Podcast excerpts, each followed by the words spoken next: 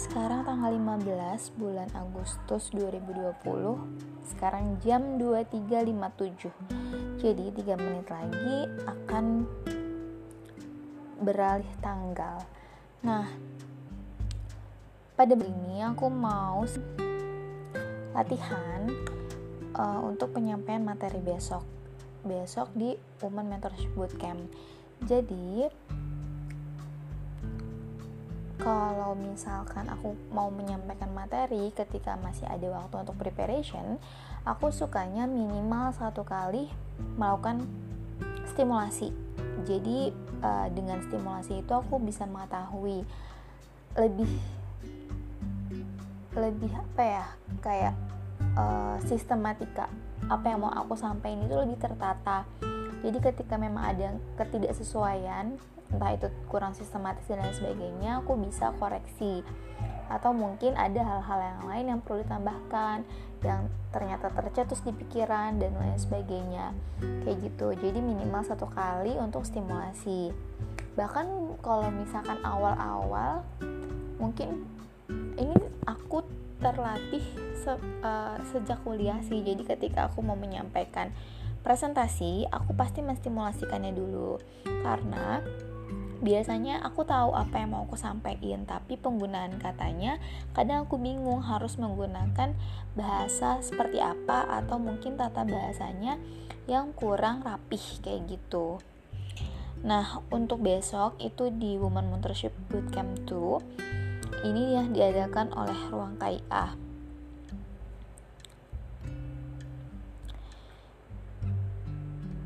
Nah, aku dapat menjadi pemateri pertama yang akan menjelaskan mengenai self love kayak gitu. Jadi uh, woman po woman power itu salah satunya adalah self love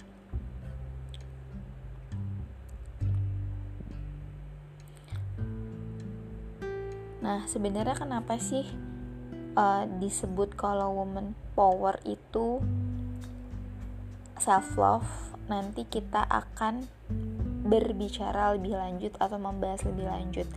Kenapa ini disebut dengan uh, woman power itu didasari dengan self love dulu.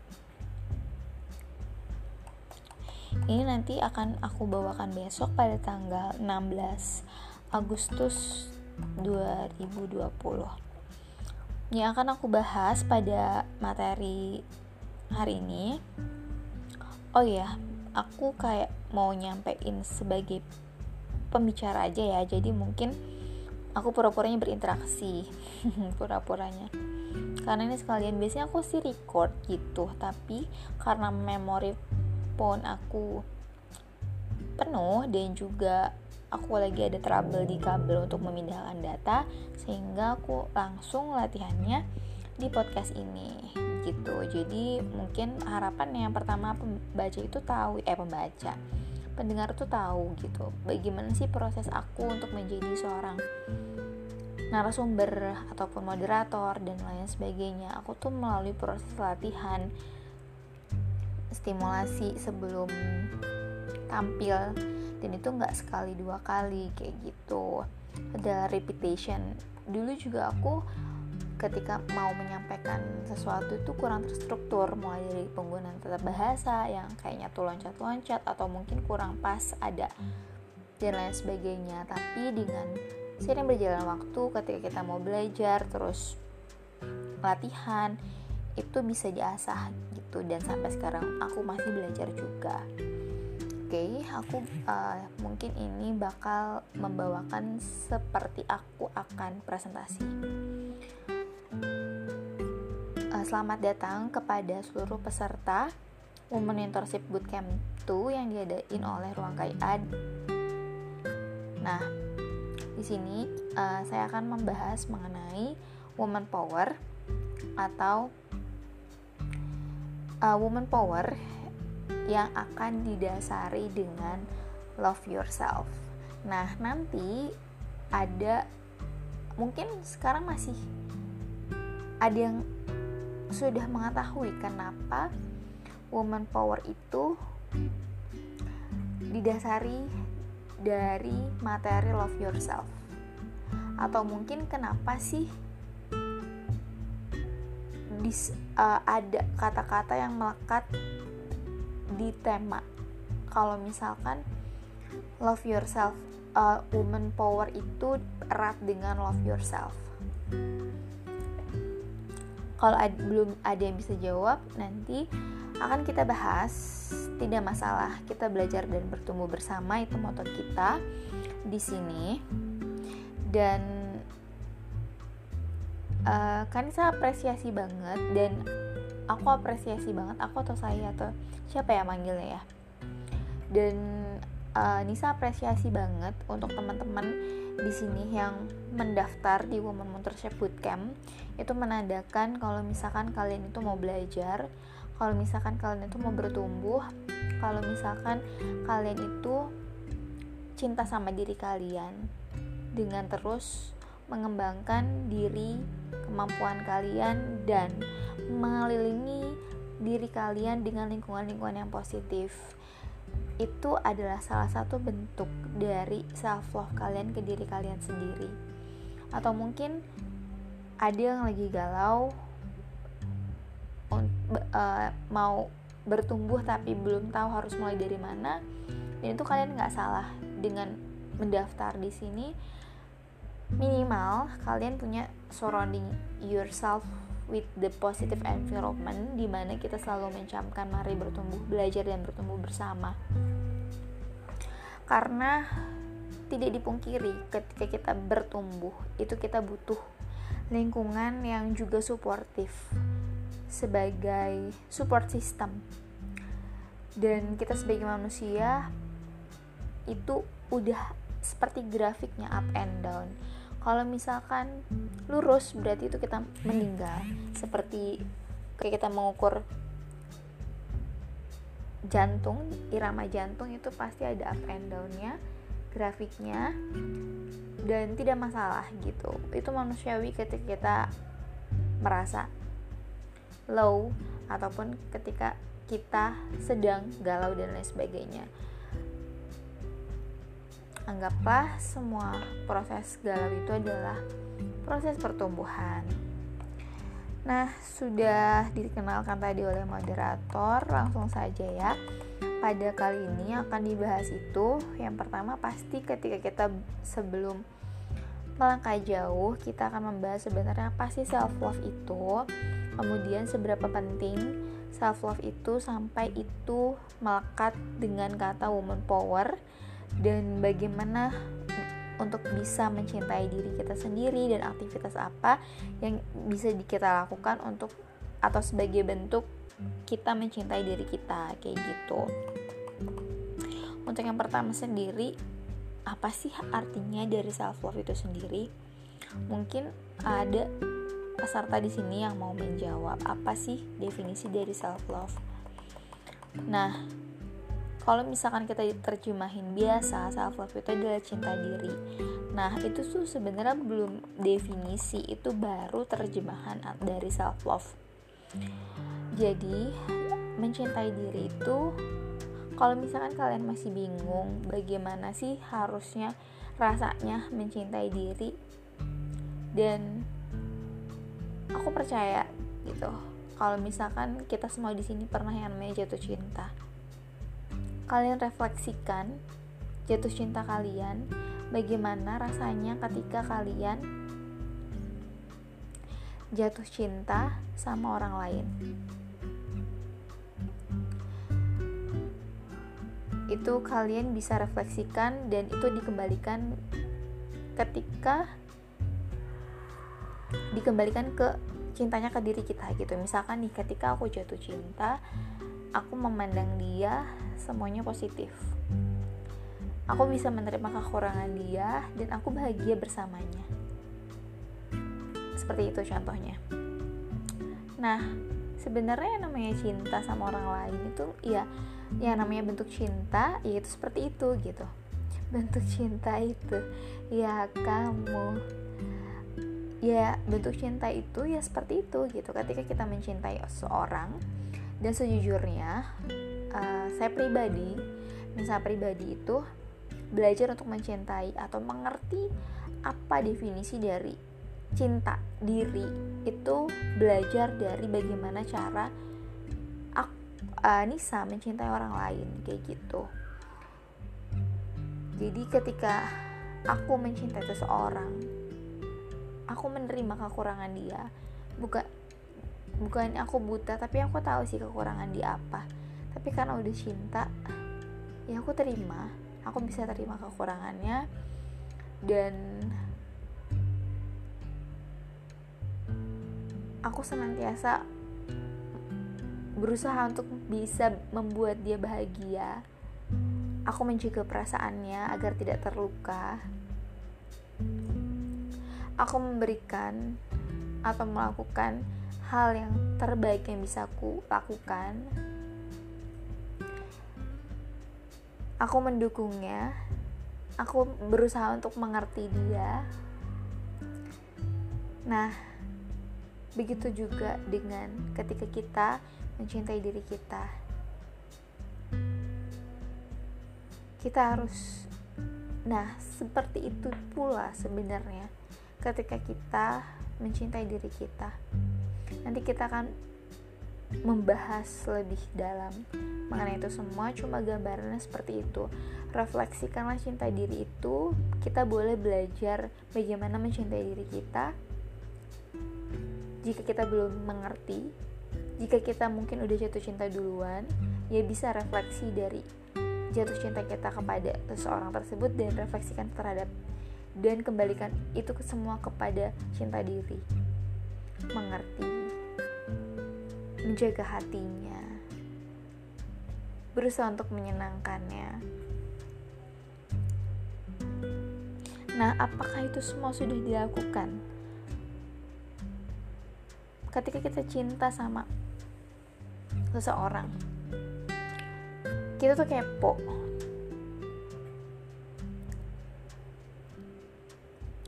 Apa sih yang dia suka? Apa sih yang dia nggak suka? Dan kita berusaha untuk bisa mengetahui bagaimana dia untuk kita bisa masuk di kehidupan dia. Untuk bisa dia senang dengan kehadiran kita juga sebagaimana kita senang dengan kehadiran dia.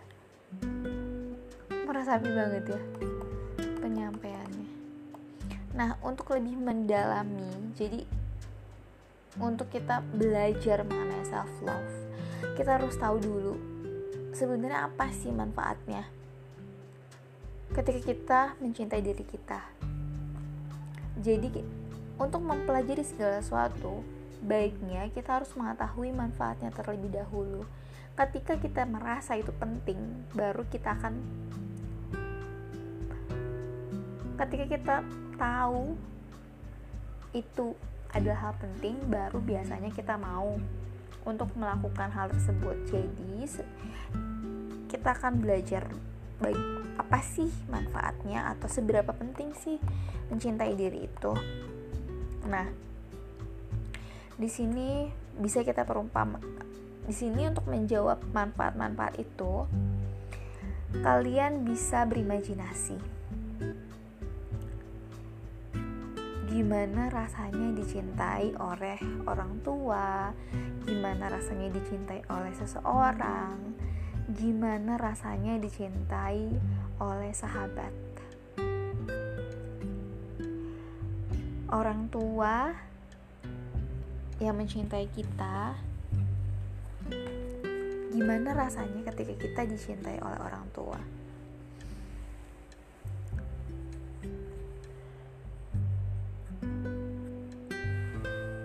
Kemudian, gimana rasanya ketika kita dicintai oleh seseorang? Kita merasa happy kan ketika ada orang yang mungkin kita sayangi juga itu menyayangi dan mencintai kita. Kita happy kan ketika kita memiliki sahabat yang baik dan benar dan mereka menerima kita apa adanya. Kalian bayangin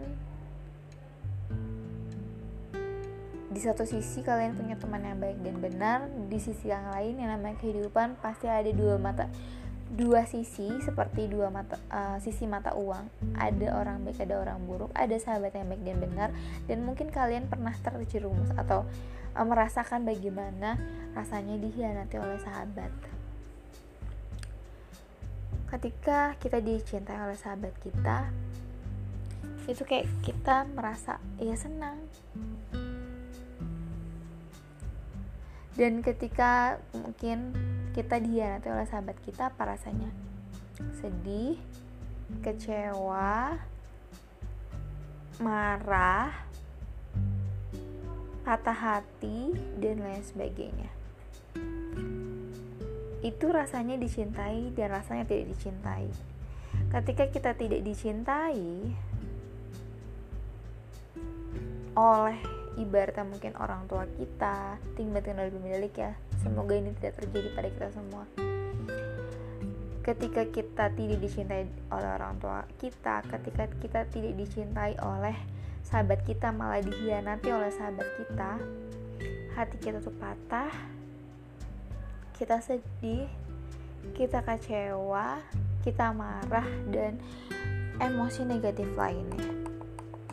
Kemudian Bagaimana rasanya jika kita dicintai sahabat?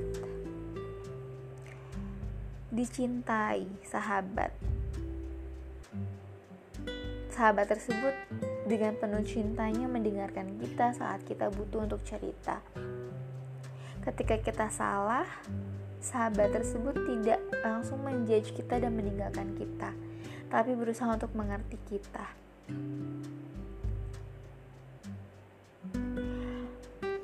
Ketika kita sedang sedih, sahabat kita berusaha untuk menyemangati kita. Yang sabar ya, semangat. Kamu pasti bisa. Aku ngerti itu gak mudah. Tapi kamu udah berusaha. Itu udah bagus.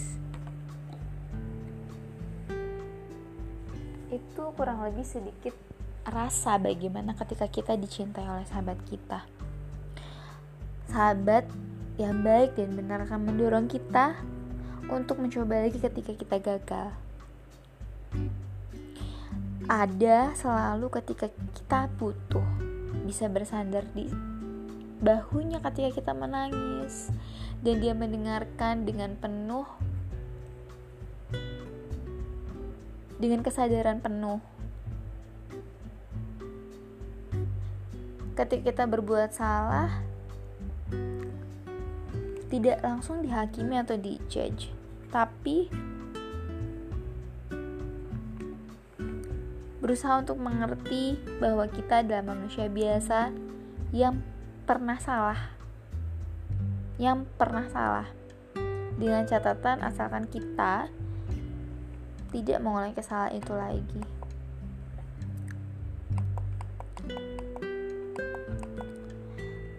Kemudian Tadi kita sudah membayangkan bagaimana rasanya dicintai oleh seseorang, disayang sama seseorang, disayang sama sahabat, dan lain sebagainya. Nah, semua hal tadi, cinta orang tua, cinta sahabat, cinta dari someone, adalah cinta dari luar Dan cinta diri adalah cinta dari dalam.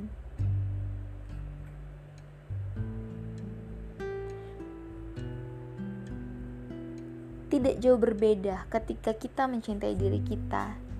Diri kita berusaha untuk menyemangati ketika dia sedang sedih, berusaha untuk mengerti, berusaha untuk memberikan ruang dan sebaliknya ketika kita tidak mencintai diri, yang tadi seperti ketika kita dihianati oleh sahabat, yang rasanya sakit, begitu juga ketika diri kita tidak mencintai diri kita, itu sakit karena selalu dikritisin. Kamu tuh gimana sih? Gini aja nggak bisa. Kamu tuh selalu aja buat salah. Ketika kita mendengar itu dari orang lain, Apakah kita suka? Tentu tidak.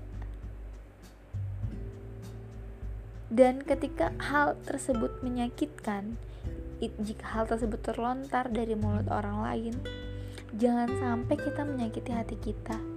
Kita kan sudah berefleksi tadi. Ketika kita mencintai seseorang kita berusaha untuk menyenangkan. Begitu juga dengan ketika kita mencintai diri kita. Kita berusaha untuk menghibur diri kita menyenangkan diri kita mengapresiasi diri kita.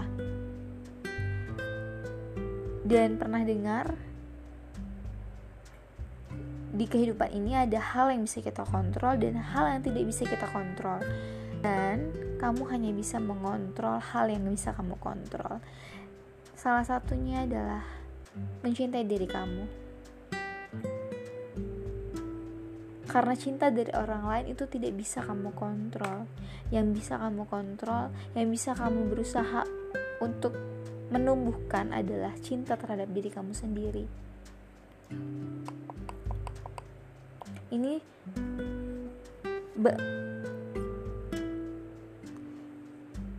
ini materi tentang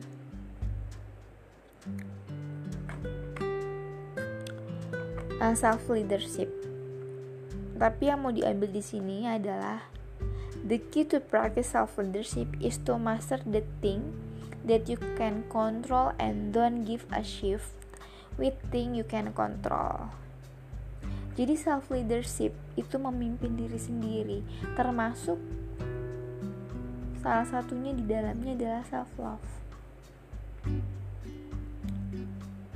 Hidup kita bisa berantakan dan banyak orang yang hidupnya berantakan itu karena berusaha untuk mengontrol apa yang memang tidak bisa dikontrol dan tidak berusaha untuk memaksimalkan apa yang bisa dikontrol.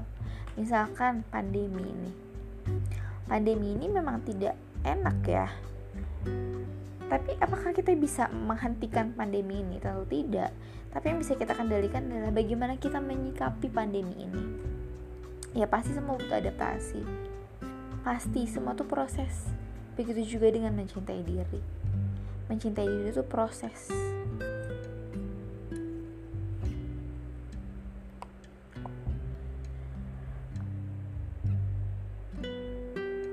ketika kita tahu bah betapa bahagianya kita ketika kita memiliki sahabat yang mencintai diri kita dan kita nggak bisa mengontrol cinta dari luar maka jadikanlah diri kita sebagai sahabat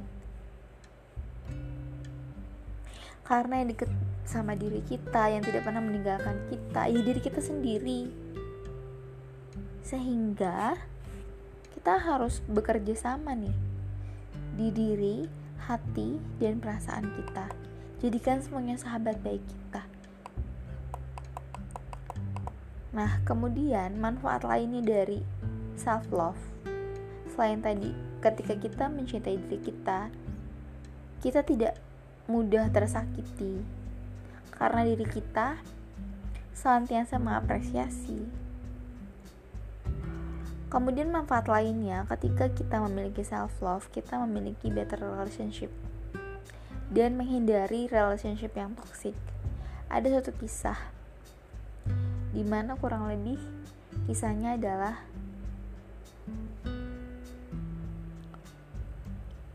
ketika misalkan kita belum mencintai diri kita, pasti kita merasa kayak nggak berharga dan lain sebagainya. Aduh btw ini aku udah ngantuk banget. Ya udah ya aku udahin dulu aja. Bye bye